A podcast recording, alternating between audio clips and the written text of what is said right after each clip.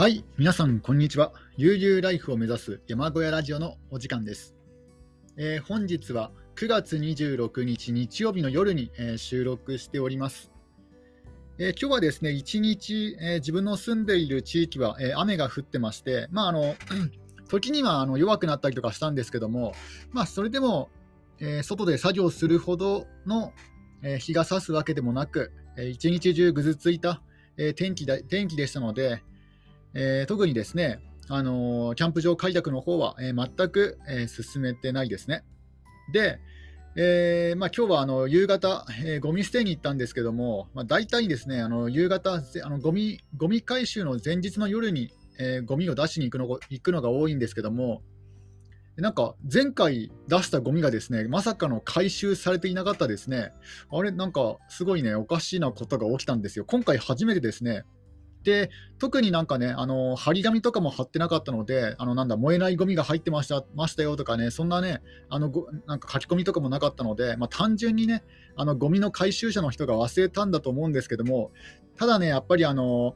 えー田舎暮らしの、なんだろう、あのデメリットというか、えー田舎暮らしの恐怖談とかをですね、あの YouTube とかブログとかで見ると、ね、ひょっとするといよいよ、ね、自分の集落でも、まあ、ちょっとした、ね、なんだろう、そういった、えーなんだ、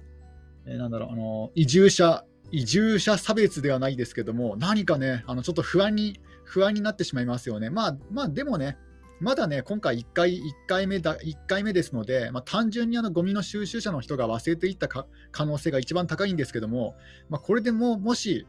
えー明日だ今日出したゴミがですね回収されていなかったら、もうこれはちょっとね、あの気をつけた方がいいんですけども、まあ、とりあえず、まあ、ゴミが回収されていなかったという、えーそういったお話です。でよくですね、あのこういった田舎移住の、田舎暮らしのブログとかね、YouTube とかを見るとですね、あのなんだ、えー町内、町内会費を払っていないと、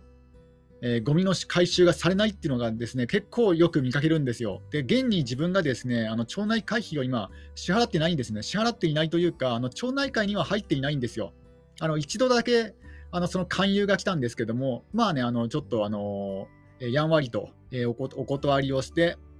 ね、あのおばあさんがわざわざね、歩いてね、遠くから歩いて、この山林の山小屋を訪ねてきたんですけども、まあちょっとですね、えーあのお金もかかりますので、町内会費というのは。なので、町内会に入入らない意思をですね、あのまあ、示したと、まあやん。やんわりと示してでやん、やんわりと断ってで、やんわりと帰ってもらったんですけども、まあ、でもね、あのそこからもう半年以上経ってますので、まあ、おそらくね、それが原因ではないかな、ないと思います。あのおそらく、え単純にあのゴミ収集車の人が忘れていったんだと思いますね。ただ、やっぱりね、あの田舎移住の、まあ、こういった悪い噂とかを、ね、あのえ耳にしたりとかしてますので、それを考えるとちょっと、ちょっとね、あのまあ、安心はできないかなと。今日出したゴミが回収されるまではちょっとね、あの安心はできないですね。まあ、またあの、うんゴミが回収されたかどうかの情報はまたね、おいおい、えー発信していきたいかなと思います。まあ、そんなことがあったというわけですね。で、えーまあ、ゴミのね、あのーゴミを出しに行くついでに、またね、あの路肩を歩き歩いて、えー自分の山林の路肩、あの道路と道路との路肩を、えー眺めてみたんですけども、やっぱりですね、あの場所によっては、あのーちょっとね、伐採とか枝打ちとかすれば、なんか車が止められそうなスペースは作れそうなんですよね。で、あのーなんだ、あのーえー教会の杭が立ってるところは、まあ、あのそこは三角コーンかなんかを立てれば、それでね、あの危険は回避できるので、だから、あの山林のね、あの中腹に駐車場を作るよりは、もういっそのこと路肩に、まあ、そんなにね、本格的に削ってしまうと、万が一なんかね、土砂崩れでも起きたときに、ね、自分の責任になってしまいますので、あのえー造成はせずに、えー伐採とか草刈り程度にして、で使っているうちにね、踏み固めていけば、まあ、おそらくね、まあ、踏み固めた程度だと、ひょっとしたらね、ぬかるんでしまうかもしれませんけども、まあ、砂利をね、簡単に敷くぐらいだったら、まあ、ね、許されるんじゃないかなと思いますので、なんかそんな感じで、えー、と駐車場を作っていこうかなとも思ってきましたね。あの路肩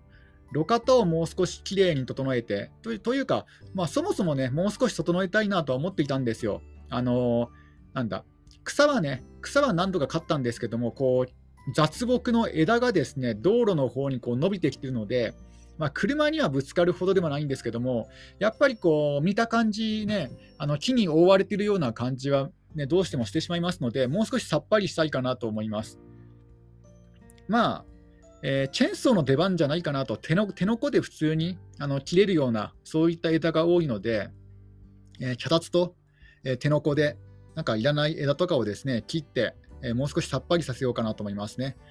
で雪が積もった時とかも、あの枝に雪が引っかかると、その重みであの枝が垂れ下がって地面をあの地面の道路をですね塞ぐこともあるので、やっぱりそういうことを考えると、もう枝をね切っといた方がいいんじゃないかなと思います。で、まあ、これから、まあ、まだ9月なんですけども、まあ、雪がね、えー、降る前にやっておきたいので、まあ、それもね、ちょっと合間を見てやってやっていこうかなと思います。で、今現在はそのウッドショックのウッドショックの影響で、えー、木材の値段が落ち着かないうちは、あまりこう、キャンプ場開拓の方も進められませんので、もう一旦ね、あのー、駐車場作りもあの一旦一時一時中断しているし、で特にですね、あのー、もうもう、えー、山林の整備以外では特にやるようなこともないかなと、あ,、まあ、あと簡易トイレあ、仮設トイレですよね、仮設トイレをどうするかぐらいなので、で仮設トイレももし自分でトイレ小屋を作ろうとするなら、やっぱり木材が必要なので、どうしてもやっぱ木材、木材頼みなんですよね。あのホームセンターの木材が安くならないと難しいんですよ。で、昨日ですね、えー、昨日の夜あの、たまたまツイッターでね、ウッドショックについて調べていたらですね、あの専門家のあの木材会社の方がですね、ツイートをしていて、あの木材の先取引の価格は落ち着いてるんですけども、やっぱり現物価格が、えー、全然ですね、落ち着く気配がないと。おそらく2021年、今年いっぱいは、木材の価格高いままなんじゃないかと。下手すると、今よりもさらに、値段が上がってしまうんじゃないかという予測を立てていましたね。これなんか木材木材会社の、経営者の方がね発信していたので、まあ、あながちね、間違った読み読みじゃないかなと思います。で、値段が落ち着くのは、値段が下がるのは、来春、来年の春と予測されてましたね。えー、ということはですね、その業界に詳しい方がそういうふうに予測されているということは、まあ、ど素人の自分がね、もうあの、なんだろう、直感で買うよりも、えー、はるかにね、あのそっちの方が信用できますので、えー、今年いっぱいはちょっと難しいかなと、DIY はちょっと今年いっぱいは難しいかなと、まあ、お金に余裕があったりとかね、あのどうしても作らなくちゃいけないとか、そういったね、あの状況下にある人はともかく、あのそこまで切羽詰まっていない状況であれば、えー、DIY をされる方、もう少し、もうしばらく待った方がいいんじゃないかなと思います。個人個人的にはそう思いますね。えー、で結構ですね、あのー今、この時期に DIY をされてる方って、まあ、やっぱりあの Twitter とか YouTube とか見てると、まあ、結構ね、あの見受けられるんですよね。えー、ただ、やっぱり、えー、今ホーム、ホームセンター、え、1.5倍とか2倍とかね、ね、値段がしてしまいますので、うんここは悩ましいですよね、本当に。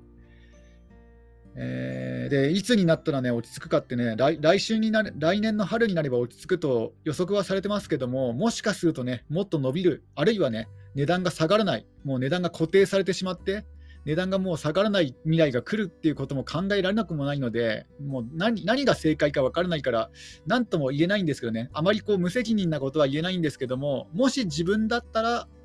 今は DIY はしないですね。うん。今はちょっとやめておきます。いずれ値段は下がると思いあ、てか、あの今値段が下がってるの、あ今値段があの先取引の、えー、価格が、えー、下がっているのは、あの中国とかアメリカでも木材の値段が、あの上がってるからなんですよね。もうそれで嫌気がさしてると。ただ、だから、もともとの原因、木材の価格が上がったのはアメリカとか中国で、その家を建てる人が、増えたからなんですけども、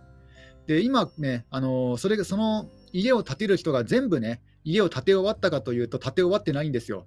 単純に値段が上がったから、一時中断してるんですよね。だから、値段が安くなったらまた上がるんですよね。木材の値段、今安くなった、あの海外では値段が落ち着いたそうなので、またね、これでアメリカとかね、中国の人たちが、あじゃあ値段値段落ち着いたから、また木材で家建てるかってなっちゃいますので、もう延々とこの繰り返しになっちゃうんじゃないかなと、しばらくは。ね、ここ2、3年ずっとね、それが続く可能性もなくもないので、えー、だから本当ね、あのいつ買うかっていうのは、もう本当判断が難しいですけども、ただやっぱりあのね、あの 2x4 材、えー、400円とかね、300円台、まあ、人によっては200 200, 200円台の頃からね、2x4 材を知ってる人もいますので、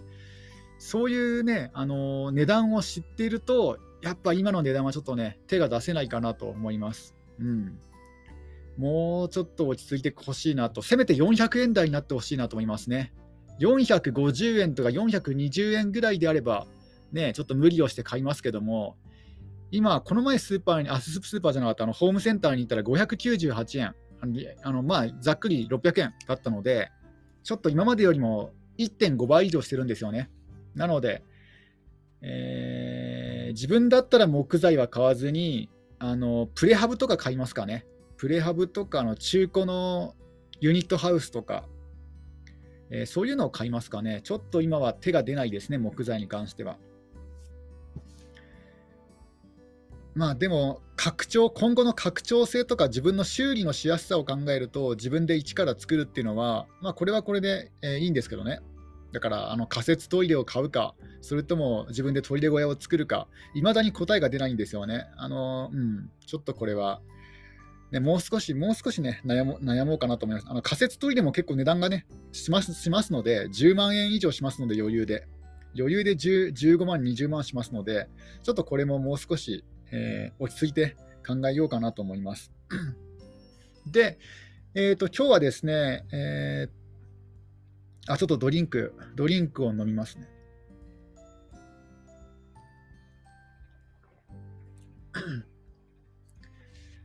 でそんなそんな感じで、えーと、今日は、えー、一日中ね、山小屋に引きこもって、えー、過ごしていました。えー、で、えっ、ー、と、あ、そうだ、あの、せっかくね、あのー、職業訓練も終わって、で、今、今現在就職活動中ではあるんですけども、やっぱね、あの、旅行とか今しか行けないですので、あの、就職、再就職したらね、あの、今後ね、忙しくなるだろうし、えー、ね、あの、キャンプ場開拓とかも、まあ、やらなく、やらなくちゃいけなくなってきますので、旅行に行くんだったらもう今しかないんですよね。なので、ちょっとね、あの近々旅行に行こうかなと思ってるんですよ。で、もともとは、あの群馬県のあの群馬県境稜線トレイル、あの群馬県のですねあのロングトレイルトレイルがあるんですよね。でそこに行こうと思っていたんですけども、どうもですねあのその出口の方がですねあの今年の大雨で、えー、登山道が、登山道というか、ハイキングルートが、えー、立ち入り禁止になってしまいましてな、なってまして、だからあのスルーハイクがどのみちできないんですよね。まあ、そもそも自分にスルーハイクできるような、ね、経験と体力はなかったかもしれませんけども、ただ、どのみちあのスルーハイクは不可能ですので、だからいっそのことロングトレイル、あのその歩きの旅行をやめて自転車のね、あの久しぶりに自転車旅行でもしようかなと思っているところです。まあ、あのそんなにね遠くには行かずに、せいぜいね、せいぜい隣の県とか、あるいは隣の隣の県あたりで、あの済ませようかなと思ってます。そんなに遠くに行くあのこのね、この新型コロナ禍で、ね、あのままあ、一応ね、ワクチンとか広まって広まってますけども、まだもうちょっと、えー、収まってからにしようかなと思います。うん、だからそこまで遠出はせずに、隣の県かせいぜい隣の隣の県で、えー、なんかね、長なんか眺めの良さそうなあのサイクリングルートをえー、行こうかなと思います。で、今日ね、準備をしていたんですよ。でね、帽子とかをね、取り出したらですね、なんと、なんと帽子がですね、うん、ちょっとね、あの、すごい傷んでましたね。あの、ずっと使っていなかったんですよ。まあ、あの、帽子2つ持ってたからまだ、まだ良かったんですけども、まあ、ね、あの、この前の登山で使、あれ？この前の登山で使ったんだっけな？なんかね、覚えてないや。まあ、まあね、なんかとにかくね、あのなんかもう帽子がなんか傷みすぎてて、一つね、もう超捨て捨てたんですけども、だからもう残りね、1個しかないんですよね、普通の帽子が。えまあ、あ、もう、もう2個あった。もう、もう2個あったんだ。あの、海上自衛隊、あの、えー、自衛、海上自衛隊の海のクジラ艦というですね、あの、戦艦ヤマトの、あの何十分の1かのミニチュア、まあ、ミニチュアといっても結構なね、大きさのミニチュアが飾られている、あの広島の呉っていうところに、あのそのね、ヤマトの、ヤマト関連の博物館と、あとそういったなんか陸上自衛隊あ海上自衛隊の博物館があるんですよね。そのか海上自衛隊の博物館で買った海上自衛隊の迷彩のあのブルー迷彩なんですよ。珍しい青迷彩。なんか迷彩カラーって大体あのグリーンとか茶色じゃないですか。でもなんか自衛隊が使っている海上自衛隊が使っているブルーブルー迷彩の帽子を持っていたので、そのブルー迷彩の帽子も持ってますね。だから、もともと帽子3つ持ってたのか。えー、そのうちの、え、1つがですね、傷んでて捨てたという話です。で、そのブルー迷彩の帽子もね、あのなんか売ってる時は気に入って、えー、買ったんですけども、いざ自分でね、あのつけてみると、そのブルー迷彩が、なんかね、あのよくお年寄りのおばあさんが好きそうな柄に見えてくるんですよね。なんかね、あの農家のね、農家のお年寄りのおばあさんがかぶってるような帽子に見えてきて、なんかね、あまりこう好んでつけなくなってしまいましたね、その帽子は。まあ、ちょっとラジオだラジオだと、その帽子をお見せするのがね、なかなか、えー、できないから、ちょっと伝わりにくいと思うんですけども、まあ、そういうブルー迷彩っていうのがあるんですよ。青い迷彩カラーが。ちょっと本来はかっこいいんですけども、なんかね、なんか帽子に、帽子にその迷彩柄をつけて、なんか遠くから見ると、なんか農家のおばあさんがね、よくなんか花柄の服とか好きそうじゃ好きじゃないですか、あのおばあさんおばあさんって。なんかね、そういうなんかね、おばあさんの花柄の服みたいな柄に見えるんですよね。だからこう、あまりこうね、使ってないんですけども、まあ、そんな帽子を持っているという、ね、話ですね。であ、ちょっとまたドリンクを飲みます。で、まあ、近いうちに、えー、ちょっとね、どっか、どこかしら旅行に行きたいなと。で、旅行に行く前に、えー、まあ、車の整備ですかね。多少、ちょっと車、今、あの、タイヤがつるつるですので、タイヤ交換をしなくちゃいけないんですけども、まあ、本来であれば今日ね、今日タイヤ交換して明日、明日天気が晴れるので、明日出発しようかなと思ったんですけども、今日ずっと雨だったからね、あの車の整備もできなくて、えー、特にね、一日そういったことができなくて、無駄にしちゃったかなと思います。まあ、まあそんな感じで、えっ、ー、と、ね、近々旅行に行きたいかなという話です。で、えー、あとは、え、特に変わったことは、え、ないですかね、え雨も少なく、災害も特になく、え地震もなく、えまあ、貯金だけがね、どんどん減っていくという、だからこれをどうにかしてストップしたいですね、この貯金をどうにかして、えー、ストップをかけるためには、何かしらね、あの短期間でもいいので、あの仕事を探さなくちゃいけないんですが、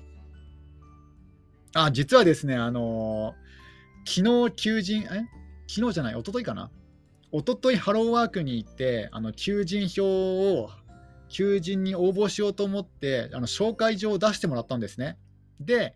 えっ、ー、と、そこにそこからね、あの電話のやり取りと、その後にメールのやり取りをしたんですよ。そのね、あの会社会社から、応募する会社から会社、会社にですね。で、えーと、そのメールの内容がですね、あのあまりにもこうぶしつけというか、えー、なんだ本当にごくごく短文なんですよ。短文で、あの例えばもうね、あのえー、なんだ、えー、メアドを送ってください。もう初対面ですよ。初対初対面で、あの、あのメアドを送ってくださいの1行とかね、あの普通だったら、あの、はじめまして、はじめまして、まるまる会社まるのあ採用ご担当、採用採用担当のまるですとか、ね、あの、なんかあるじゃないですか、そういったビジネスメール的な感じが、もういきなりなんかね、なんかあの、E メール送ってくださいとかね、あのなんか、もう誤字、誤字とかも入ってるんですよね、誤字が。なんかね、あの、えー、面接、面接は、えー、 Zoom で、 Zoom でやります。あのー、で、5分後に、5, 5, 分、5分前に、5分前に行ったとかなんか書いてあって、え5分前に行ったとは何ですかって書いて送ったらですね、あの、あ、5分前に一旦電話しますところですとか、そんな、そんなです、そんなですね、そんなメールのやり取りでですね、もうこの人ね、この人の下で働くと、本当にね、なんかやばいことになりそうだなっていう空気がですね、もうメールから伝わってきたので、もうこちらからね、断ったんですけども、いや、でもよかったですね、あのうん、断っといてよかったですね。ちょっとね、そういうことがあったんですよ。いや、でも自分もですね、あのビジネスメールのあの、このなんだろう、あの、なんか堅苦しいか、この堅苦しい始まり方とか苦手なんですけども、それでもなんかいきなりね、短文で始まってくるよりも、はるかにマシだなと思いましたね。えー、もうなんかね、そんなことがあったんですよ。まあ、ひょっとしたらね、ひょっとしたらね、あのわざとこうね、あの辞退してもらいたいからそういうね、ぶしつけな態度を取ったのかもしれないですけども、なんかそこはですね、えー、なんか普通はの書類書類審査をしてから面接をね、受けるところが一般的なんで一般的だと思うんですけども、なんかそこ、書類審査がないんですよね。もういきなり面接で、だから、もういきなり面接だから、面接官の方も、なんかあの、なんだ、まあ、たくさんね、来てしまうと、時間がね、奪われてしまうので、もうその時点で、あの特にね、あのこちそちらが、面接官が、えー、欲しいと思った人材じゃないない人に対しては、もう本当にぶしつけで短文のメールを返してるんじゃないかなというふうになんか、えー、ちょっと考えちゃいますね。まあ、そういうことがあったんですね。いやー、びっくりします。びっくりします。自分自分も結構ね、あの非常識な人間ではあるけども、いや、自分以上に非常識な人もいるんだなと。ね。いやびっびっくりしたな、本当に。初対面の人に初対面でいきなりね、あの、E メールを送ってくださいとか、全く挨拶もなく、E メールを送ってくださいとかね。いやなんか名前とかね、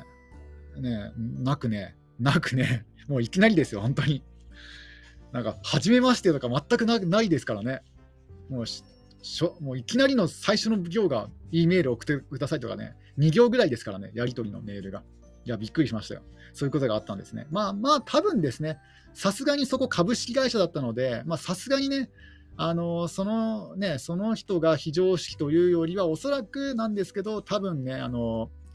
あえて辞退させさせようとして、そういう態度を取ったんじゃないかなと思いますね。もしそれが普段からその態度だったら、めちゃくちゃブラックな会社だなと思いますね。だから、どの道行かなくてよかったかなと、応募しなくてよかったかなと思います。